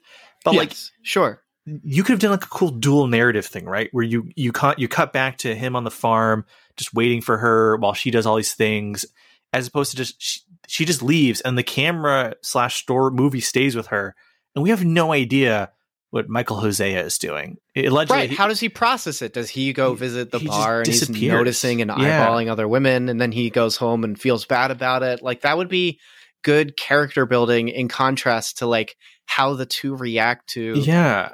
Their Or, bodies and sexuality know, and things like that. Or if you just if or if he if he has to be Captain America the whole time, you could do the Job thing, or people come to him and are like, Ah, yeah. man, it's time for you to move on. She left. And it's just like, no, she's my wife. I told you, you know, whatever. and like, then like, and then like, you know, then when she comes back, it hits harder because, as far as I know, he's just t posing off screen somewhere, like waiting to Yeah, waiting to activate yeah. again. You know, like if I can no clip out the film, I'll see him just like standing there. right? Like, Uh, it's but then like you could and then because the argument for that is like no because it's her story gosh darn it it's it's her story overdoing those things but it's just she just goes and does something bad and then first time michael shows up and just punches some people and she leaves and then the other time she runs uh, she starts an orphanage off screen or whatever you know it's just like they weirdly fixate on all they they can't stop fixating on the most sultry and lurid aspects of the story which itself wouldn't be too bad if this was supposed to be like a you know John Waters or David Cronenberg movie or something. but like Grindhouse, it's not. Yeah, it's just it. There's so much. There's so much obvious stuff you can do that it's extremely to keep repeating the same thing over again. It is.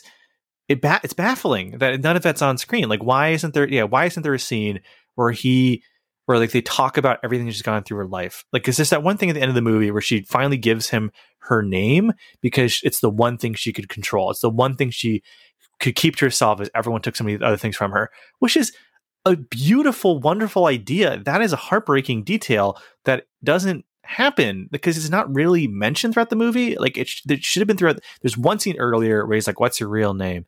and she's just like, ah, "It doesn't matter. My name's Angel," you know, whatever. And like, what this could have been a recurring thing throughout the film or something. And it's well, just intimacy and ownership could have been a recurring thing, and it never really is. Yeah, Um, because then it just I hard cuts an- to them like laughing and giggling while while farming, and apparently everything's great, Yeah. and then it just cuts to her not happy again. You know, it's just oh, with music, with music that is modern music too, which I thought was really strange. I really like. oh, they should have like um, bluegrass hymns and stuff, right? yeah, well, they kind of do Yeah. the one song in the middle, and I really like that. And movies where the music is in the setting and then becomes part of the film, I really enjoy. Uh, but they don't do that, and two times they just play modern country K-Love, songs. you know? It's just really strange. Songs that can be about anything, and frankly, are about any spirituality. but because they Mm. play with four chords and it Mhm. has the build up, it's a it's a Christian song. But uh, yeah, the film's really not. I think there's an argument that some people who like the film would say it's a film about like um, individual sovereignty and your own body uh, being part of that and ownership. And so, like, part of her exploring, part of her being her character as a prostitute is her like having ownership of herself, um, in spite of the fact that other people are like owning her. Um, and then the film could be a transformation of like, no, but actually, what I'm doing isn't ownership of myself. Um, it's like debasing myself or something basically. self harm. Really, yeah, because Yeah. she's depressed, so it's like I'll just do something that is nothing. Uh, makes me think of nothing, as most um, sex addiction functions. But like, then it's just. But then the movie really isn't about that because it's not exploring any of those details with any of the other characters. If it had been exploring that with other characters, that would have been interesting. Um, like, did did Upgrade have sex with her before or after his wife died? That would introduce a dynamic of drama to his character. Um, that would also introduce a dynamic of like uh, individual choices and and like self sovereignty, that kind of thing. That like um, is not introduced in the film, and so it's just like it's like a collection of scenes put together that arguably make a film, uh, but it's just not um, a particularly detailed or depthy film. Like I can't pick out details about it to to to draw on a theme or anything that's substantial. Um, I always make references and comparisons to whatever's going on in my life, and I'm playing, of course, the Arkham Knight game, and like there is a theme of in of multi self multiplication of like the Batman and the Arkham Knight are basically the same character solving their own different primary problems. There's a whole Joker thing about multiple Jokers going on, and so every little plot line is different versions. Even the side quest, the fact that Man Bat's finally in it, thank you, Lord, um, is more Batman. Yeah, like this is great. Um, and so there's a consistent theme throughout, used in every module within the media. And then Redeeming Love, I know I compared to wild, wild comparisons. Let's uh, let's start comparing to Godfather next. But like, um, there's no consistent. There's just not that in this film where each character is maybe a different module to represent the same concept. Um, if anything, it's just a different module for a Christian film to be a bit more sexy, like you said. I think that's a sexy Christian movie. like that's just, which is inherently funny to think. Yeah. Um, Well, I think uh, it- next thing we'll get like I think it's a violent slasher Christian you can't movie. and you can't Like, blame if go and watch this trailer. They are marketing it. It's very similar to the trailer for Serenity, actually, which is funny because neither movie Oh, is the movie yeah. that's in the trailer. This but- is a video game. This is a video, yeah, which isn't a thing he says in the movie. That's just what I say every time I watch the I movie. know, but that's what Um, it sounds like. Yeah, it's but like they're marketing it like a sexy Christian sultry. this is a sexy Christian movie. uh, Matthew McConaughey watching trailers. Um, yeah, no, it's it's they're clearly marketing it as such. But like like stri- strip away everything for a second. Like this is supposed to be a story. Okay. Strip away everything. Okay. Bazinga. Right. It's a, it's a it's a classy show. Um, this is supposed to be a story about God's unfailing love for his people. This is supposed to be a story about despite how far we drift and how far we run away from God, he is still faithful and he still loves us. And it kind of succeeds at that in the most broadest sense that at the end of the movie, they're together as a couple. But like there are so many better ways to illustrate that through the Yes. actual character actions, which it trips over itself. it really trips over itself like so so hard just And- like just like Angel, the film is its own enemy. mm-hmm. Uh, yeah that's Mm. true i yeah we could sit here and talk about all different ways because yeah it could be like well they had to do this this and this because that's in the story and it cause that's in the original Trust me, no text. movie ever has to do certain things. Yeah, there well, are yeah, so first- many things in this film yeah. that I was like, this could have been shorter. You could have trimmed this. You could have cut that. You could have. It's just. It was wild, dude. I'd love to see the cutting room floor. What did not make it into this film? One one detail Man that I really really hated that never brought up again is early in the movie when you see him praying. He's praying in a little chapel by himself, and I don't know if the implication is that he's the only faithful guy in town. If that's just a Baby, Chapel because he built hundreds himself. of guys are lining up to the brothel. I don't yeah, know. it's just it, the there's heck? literally lined up outside going hoo hoo ha, you know, waiting to see one person. when the movie started, I was just surprised because of how overt it was with all those details. Yeah, but which again, uh, that doesn't necessarily bother me, but like it never comes up again. Like I was like, well, there should be a scene where like he takes her to the chapel and he teaches her how to pray, or they read the Bible together, and then maybe one of the men who also is there praying is someone who was with her. Like that could be interesting. Where's the broader dynamics of this film? Or yeah, or you know what? Just go full full hog. They start sharing the gospel of town, and the fact that this woman who was once known as a prostitute has been transformed by the love of God is a testimony to everyone in the town. That's something, baby, right? or or I've slept with your pastor, or something crazy like that. I mean, I guess I don't think what this movie needs there is more are like weird, sides. lurid there drama. are two Like, sides to every coin. you're like, I don't like the fact that there's mild nudity, but they should have more sex stuff in the movies. As well, have some sort of theme. This movie has nothing, and so like if it wanted to maybe well, there's no be drama a- for drama. a There's very little drama. right, I mean, it could have a period piece, modern exploration of sex problems in the church now. Like that would be really interesting. But the film I think that might be a little out of the movie's grasp, to, to be I honest. Well, the movie is out of its own grasp, but So, it's just. I don't think more ambition is what the movie. I, if anything, I'm trying to I'm trying to lower the scope. Like, okay, like it doesn't need to be this grand multi-year because this movie actually takes place over like four years, which I like. That's a trope I like. I think that's It's- great if you're trying to work through drama, If- character drama. It's great. I- if we got more like extended, because the thing, like the Bible doesn't specify how long these excursions are. So like it could be a It thing. had to at least be 9, 18, 20. t- It had to be 9 times 3, 27. Had to be at least 27 months. so like you could have a thing where she three kids. as she runs away, right? Like the, each time she runs away could take place over a longer period of time, but like also the time they spend together can also be long. So it's like so it makes sense because what we have is like a marriage that we actually don't know how long they're together. It doesn't seem like a lot of time. It's not a lot of screen time because they spend so little time together on screen. But the sequences where she's gone are 90% of the movie Yes. so like it creates a sense where like they don't feel like a couple at all, and it's really bad for your romance drama movie when the thing that doesn't really make any sense or work is the core of the film. You know, it's weird. It's It's weird. weird. what is this movie about? I just want to know what it's about. It's about redeeming. It's right in the title. It's redeeming. it's love. not though. it's I barely. didn't say it's successful. I'm saying that's what the movie I is know. in theory about. I Is know. This is a redeeming love. Doesn't he sound like Matthew McConaughey in the movie though? I don't know. I don't. I don't know. I guess I haven't watched enough Matthew McConaughey to know. Well, it's, it sounds like he's doing an impression of like a good old boy, which is inevitably kind of sounds like Matthew McConaughey. I thought Upgrade was just imitating every character in Walking Dead because he was doing the head turns and stuff. so, Melvin, would you recommend Redeeming Love? Not at all. I. I. Oh well, I don't know. I. I Actually, I kind of loved it. we keep talking, I'll start liking it. Um, which is not un- unheard of. There are plenty of films I've seen. Both Panos Cosmatos movies did not like when I first saw them, and then I ended up falling in love with them. So whatever. Um, no, I don't know. I by the time you've listened to this, which is literally, literally tomorrow, um, there's probably more better movies that have come out in one day, I guess. Um, I just watched it to kill twenty, kill some more time and have more stuff on the rank list.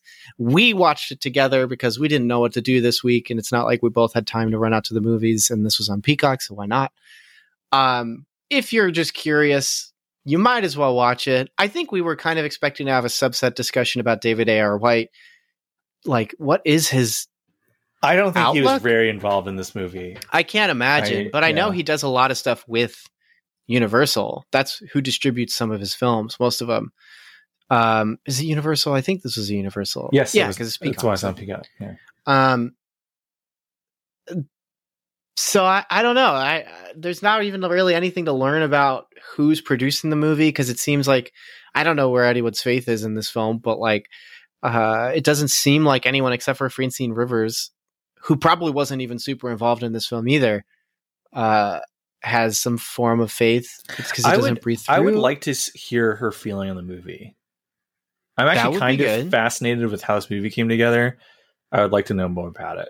Um, so the film isn't, I don't know, horrible. It won't make you hate anything about the film itself. It's just confusing and I don't know. Like, there's a scene towards the end where, like, it's literally like Neon Demon, where our protagonist is in one room hearing other girls being assaulted in the other room. And in this film, it's minors. So it's like really, really, really, really hard to watch at times. And it's made harder because of itself. Um, because there's plenty of films like we've mentioned that we've seen that are hard in terms of content and not nearly as difficult to engage. So I don't know. This movie's weird. That's really all I could say. I just I don't know if I'd recommend it or don't recommend it. If you're like me and you're just trying to fill out a rank list and you just want something else to be at the bottom, you could check this one out. But why bother? Yeah, it's it's a it's curiosity. too long. That's no, don't watch it. It's two hours and fourteen minutes. It's too long. yeah, I would say it's so, but it's so long that's hard to recommend it even as like a like a novelty because the I the whole premise, the whole pitch of like this is a Christian film, but it is a little more sexually explicit than most Christian films, but it's also kind of gets a pass because it's based on a biblical thing. Kind of is if you have a kind of um if you kind of have a strong stomach for that sort of thing and everything we've said just makes you kind of curious maybe but it is it's an investment of your time that i just don't know if it's worth it for what you would get out of it so it makes it extremely hard for me to recommend even to like a faith-based audience because if if all you've watched is christian faith-based entertainment this is definitely going to really really be more than what you're used to in terms of content. Like that's partially what's so interesting because one of the people I talked to someone who I specifically talked in person to somebody who watched this film and they watched it with like a group of like people from like church people who went to see it together and they mentioned they're like some people genuinely had difficulty watching some of the stuff in the movie. And it's probably because this my assumption is that these are people who they don't go to the movies a lot they don't watch a lot of television shows like you know and so this is really radical compared to what they're used to so Yeah, that would have been an interesting segment. Was there any thoughts you know from like in broader terms, like how they felt about it? Like, because I, I, I, I saw in Letterboxd most people were upset with. Um, they felt that the film was a cultural, uh, a Christian cultural response to like slut shaming and stuff. Um, they were really upset with her lack of agency. I, Um, I don't they didn't like the idea of it. They didn't like the idea of the protagonist saving her all the time and that she couldn't save herself. Um, and I think some of that stuff is reasonable, uh, especially when t- looking more metatextually. I mean, even the fact that the ending is just Pizzagate and it's just like, like it's period piece Pizzagate. Like that's just weird. Uh, it's like hitting all these weird, ba- like, like baselines of Christianity, Christian culture, which I'd not, which is not necessarily Christianity, that just feels strange to me. Um, and people on Letterboxd were very aware of those things, uh, and that's why they're It's a weird thing just to kind of have in there that's not explored in any way. and it's not know. really like like they set it up as an antagonist figure, and then like it's like an hour later, and then you see them again in a flashback. Who's just there? That was hilarious. He's just always places she is, which as a metaphor for the devil, like okay, that makes more sense, but he's also not. He's just a human being. So, Which would have worked better if Arkham Knight reference again. If it was like Joker and it was just in her head. And like they kind of do that with a nightmare scene where it's like the past is affecting her presently, which would make sense because that would at least build a theme of like if you're trying to think about of redemption and yeah, he's like agency and. Kilgrave and Jessica Jones, kind of, where he's Yeah. almost like he's supernatural in nature. yeah, So- come back, Angel. Like Yeah. just like you got to do stuff like that. Um, but Which- they don't really do that. Better job of exploring some of the themes. Oh my God, yeah. I was trying to think like Not a 'cause whenever I watch Christian films that aren't necessarily good, I always think like, what's something else that would be better in its exploring those themes to watch? Jessica Jones season one, one hundred percent better at exploring way more themes. explicit, way more appropriate. Yes, if this movie was a little too much, then man oh man, yeah, it's it's strange that way. What was I say? Yeah, I don't think some of those. I think some of those criticisms are kind of fair if you remove the everything in the movie, where like the story that they're adapting, even as loose as it may be, is intrinsically that it is about like a man is symbolizing, you know, God and Israel. So it's it's you can't really divorce that from the story. correct. I think there's a better way to portray it, and again, by only focusing on those lurid details, you inadvertently kind of step into that conversation. Like, okay, yeah, it's a little little old fashioned, but I mean, it's literally out of the Old Testament. So I mean, well, I think the, the problem with it being quote unquote old fashioned is that it doesn't have characters. She Yes. has no agency. If she had drama and agency, then that would have been great. Because then he doesn't turn into the character that saves her. He turns into the foundation character that's like whenever she needs something or she wants to be better, she can return. And like I think there was some implication of wanting to try to do that with him being like, I can't, I, I can't do it. Why God, why can't I go do um, she needs to come back. Uh, but like, because she doesn't come, like, even the way they get married doesn't feel like her choice. She's like half beaten to death. It's like the only option to get out of here is to get married. Yeah. Um, and like, I didn't necessarily like that as a character choice or as a narrative choice. So like, I get that, but, but I it was wasn't curious, optimal. y- yeah. yeah, optimal. Ah, what a good word. Yeah. Just say that. many things that were not optimal. But what what about like did you hear much in terms of Christian responses to it? Like you had that one friend group who went to see if, it, but like as is always the case with most faith-based movies, except for ones recently that have just been better, like the aforementioned Keys for Christ, and I can only imagine. Um, in classic Pure Flix tradition, critical reception percentage of Rotten Tomatoes like twelve, and then audience ratings like a ninety-five. because the Christian review mob, which is just weird. Yeah. So Christians d- tend, I don't want to paint with too broad of strokes here, but they, again, there tends to be this mentality of like, well, it's just being realistic. So that's the story you got to tell. But I think even in this case, I think It's not some- realistic. some people have some issues with with some of the, the material, but like overall, because the movie ends on the note it does, it's pretty palatable to a lot of people because of that. I, I would again, I would like to do a little more canvassing as far as this goes. I'd also like to read read some other people's reviews. I know um, another Christian movie podcast already did this movie, so I would maybe like to listen to their uh, review, see Pop what they thought go check it out. popcorn theology um and I'd want to. I'd kind of be. I'd be very interested in hearing what their thoughts were, and I don't know. Maybe maybe send them our episode. See how they uh see how it matches up. But Yeah. uh it's I mean, we're still talking about the movie for all its faults. We just can't. We we were literally winding down, but we find ourselves once again talking about this thing because it's such a. It is so it's unique, and I think some of its uniqueness will help it stand out. Like it wouldn't surprise me if people were still talking about this movie years from now because it is such a anomaly. Did you see that Christian movie with the side boobs in it? Well, Did you like, see it? it's just like, like- that's the movie. But like the whole thing with the agency is it's not just an agency; it's a character. She doesn't have one. Neither neither Right. of the two main characters really are much of characters. So it's hard Which to you could argue is more objectifying to have a character who has no character be more naked throughout the film. she yeah because you you run into a thing where purposefully or not you just have a character who exists to get beaten up and then not get beaten up which you know which like is I like the big criticism is- of like certain films with their female depiction, which is this woman dies naked in the slasher film. So like, why did you do that like what was the purpose Right. of that What's the purpose of it other than some man gawking at uh, the naked body of a woman and then triggering the sad fight or flight thing because she's also dead? Like that's kind of this movie, but like that that's probably why the first 40 minutes is so so much more offensive and bothersome to me than other films can be because at least in those movies it's quicker it doesn't last forever yeah um and then this one it's like let's explore every form of violence against women. And then like even when like the there's the implied abortion scene like my wife was just surprised because it's sort of just out of nowhere. Yeah and it does not need to be you could for me the line into when something becomes exploitive is when you can get the exact same like uh, response or result doing something another way.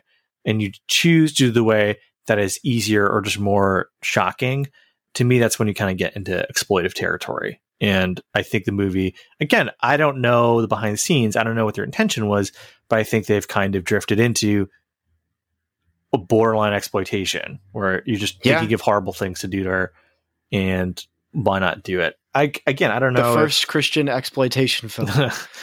Maybe. Wow. Yeah.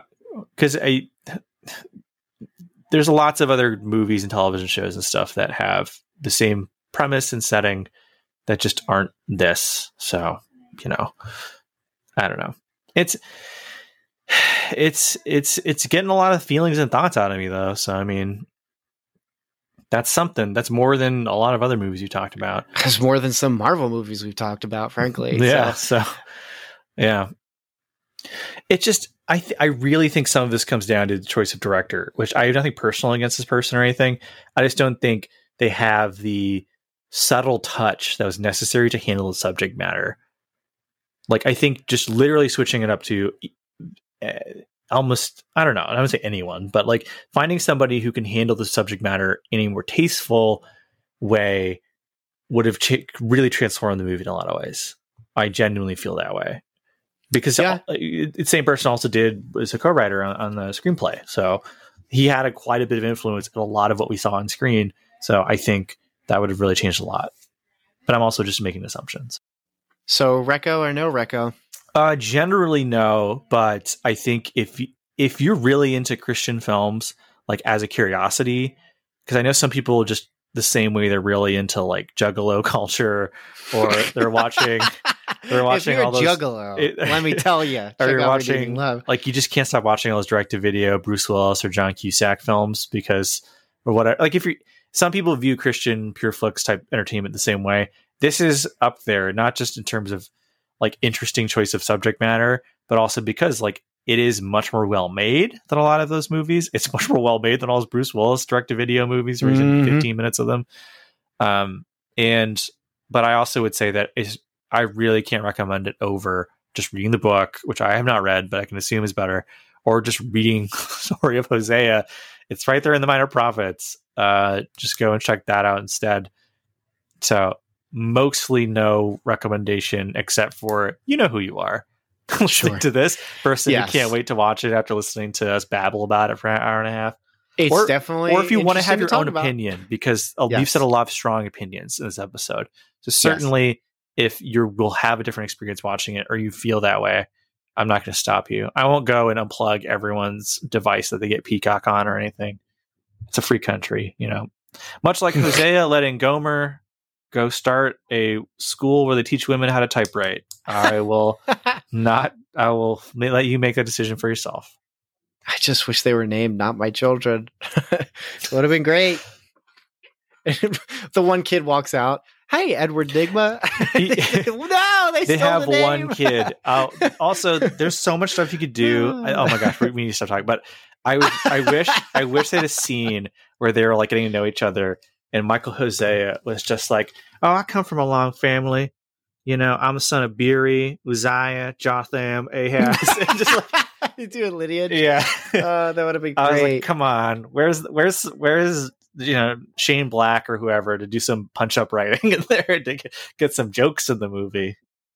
Uh, what kind of recommendations do you have for this episode? Oh boy, um, oh ASMR. Here we go again.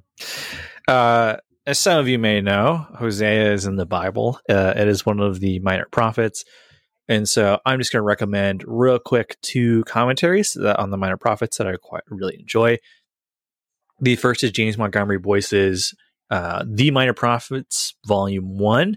Obviously, you get Volume 2, but Volume 1 includes Hosea. Uh, I love James Montgomery Boice. He is one of the greatest commentators of all time. His contributions as both a pastor and writer are sorely missed. Uh, I also believe I've recommended this before, but it's an incredible budget commentary on the Old Testament. Uh, but if you get the Preacher's Commentary, Volume 23, Walter Kaiser Jr., who's one of the foremost uh, theologians when it comes to Old Testament stuff. He also wrote like hard sayings of the Bible and those sorts of books. Uh, he wrote one on all of the minor prophets. So it these volumes are only like maybe 15 dollars. Uh, but in his case, he get he he his packs a lot of punch for a relatively small uh, commentary. So I recommend uh, those. Uh, Walter Kaiser Jr.'s Minor Prophets. Actually, I think sorry, I think volume twenty two is the one that uh, has his stuff in it. But yeah, those are my recommendations for that. Uh, also, I'll just throw this one in there too. Ugh. Ugh. I think uh, Peter Craigie, his twelve prophets from the Daily Bible Study series is solid. Uh, I know that the Daily Bi- Study Bible series, because uh, the New Testament set is of course written by William Barclay. I know he's not everyone's favorite for a variety of reasons but uh, I actually really enjoyed this one. And getting like finding a volume just like on Hosea, for example, is like a fool's errand. It's just extremely hard to do that because so many will just throw just all the minor prophets into one commentary because no one's gonna release a commentary in just like an eight chapter like small minor prophet on its own. So, I mean, in general, you could also just get like an Old Testament commentary that covers everything. But uh, what is your what is your recommendation, Melvin? Oh my gosh. Uh, Derry Girls. I the second I saw, uh, man, I'm gonna get her name right. Uh, Jamie Lee O'Donnell in in the movie. I was like, ah, oh, man, I gotta get back to finishing that because I'm in season two. It is so freaking funny. Um, it's on Netflix. It's amazing. Uh, it's coming. May... It's coming back for season three soon. Uh, so you have watched it? No. What? it's so funny. It's so good. I've been meaning to ask you about it because it's like it's great. It's so freaking good. Um, you may want to watch with subtitles because gosh darn it, these accents are thick and it's really, really tough sometimes. In fact, my my parents love the show and they're gonna rewatch it with subtitles because they want to get more jokes. Because sometimes it just goes right over their head. Um, it is just hilarious. Um, the premise is a bunch of uh, young girls, and I think um, I think it's a cousin, the, a guy. They all go to an all girls school, including the guy, um, and they're in Ireland. Uh, and it's during the Troubles. It's a great backdrop for satire. Um, they specifically don't like the guy because he's British. It's great. It's super super funny. It's really coarse. Um, it's never really inappropriate at all. It's in terms of uh, dialogue. It could be, but it is one of the funniest shows in the world. Um, me with the comparisons. Um, Star Trek as a show uh, is at its best when characters, when the characters get into a situation where you go, how is it possible that they get out of it? Obviously, you know they get out of it because there's like seven more seasons of the show you're watching. Uh, Derry Girls is the reverse, where you're always going to question how did they get into this situation? Um, whatever the episode starts with, it is never ever going to be how it ends. Um, it'll be referenced because the show always ties everything together. But like as you keep watching, it just mounts up and up with like comedic situations and stuff. The first episode is just amazing. It's so funny. Um, 100% recommend it. Uh, great performances, great comedy. Uh, cannot wait for another season, even though I'm still in season two. You got to check it out. So Derry Girls, go watch it. Go watch that instead of instead of Redeeming Love. It is so much better. What's your, what's your fun recommendation, Dan? Uh, first off, I have to uh, mention that the Preacher's Commentary, uh, Volume 22, is not written by Walter Kaiser. I do recommend Volume 23, but uh, the same volume from the same set is good. Just Walter Kaiser did not author it. Apologies. Uh, so I'm recommending both of those, but also uh, for my quote unquote fun recommendation, although this is not very fun, uh, I'm going to recommend a book. It is written by, uh, let me just make sure I get this. It is in my native tongue, but still the uh, Toshikazu Kawaguchi. Um, celebrated author in Japan, not necessarily made a huge splash in the States outside of just like book people. Uh, however, he recently wrote a book called Before the Coffee Gets Cold, a novel and you don't know this when you start reading it, but it's allegedly part of a series. The second book is supposed to re- uh, release soon, uh, less than a year from now. But before the coffee gets cold is this wonderful little book. It's sort of an anthology about a coffee shop where if you sit down at a particular table, order and drink coffee, you can briefly go back in time, specifically to another time previously in that coffee shop and the only caveat is you have to get back before your coffee gets cold or else you'll be stuck. And so it's all these little vignettes and, and stories where people go back, and everyone has their own reason for uh, going, wanting to go back. And a lot of the characters of the various stories are characters you previously see in the other stories because they're all regulars at this coffee shop. It's a neat That's little cool. book. It's some of the stories in Japanese literature tends to be extremely melancholy and tug at your heartstrings. And some of the stories in this book are sad. I'm not gonna I'm not gonna uh, you know bury the lead here, but it's it's such a unique book and it's really easy to read. It's small, and because of its anthology format, it's pretty easy to get through. And there's also the second volume coming out soon, which I like I said, it's well worth a read. It's heartbreaking. It makes you appreciate life. It's beautiful and it's affecting in a way that not a lot of other recent books are. So that is my recommendation. Thanks so much for checking out this episode of Cinematic Doctrine. If you enjoyed this episode, consider leaving a review and subscribing to the podcast. And as mentioned before, Cinematic Doctrine has a Patreon. For as little as $3 a month, you're opted into a once a month movie poll where you decide a movie we discuss on the podcast. There are other unique benefits that come with supporting the podcast, so be sure to check that out at patreon.com forward slash cinematic doctrine.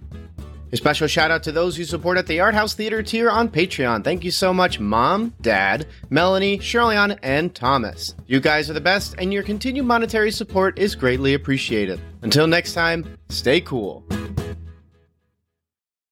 Want some Cinematic Doctrine swag? You're in luck. We've got 3 inch Cinematic Doctrine logo stickers exclusive for Patreon supporters. Perfect for your travel mug or laptop. Head over to patreon.com forward slash cinematic doctrine, link in the show notes, and choose the independent theater tier. Doing so will net you other perks too. But let's be real, the podcast stickers are the coolest perk. So get yourself some podcast stickers by supporting on Patreon.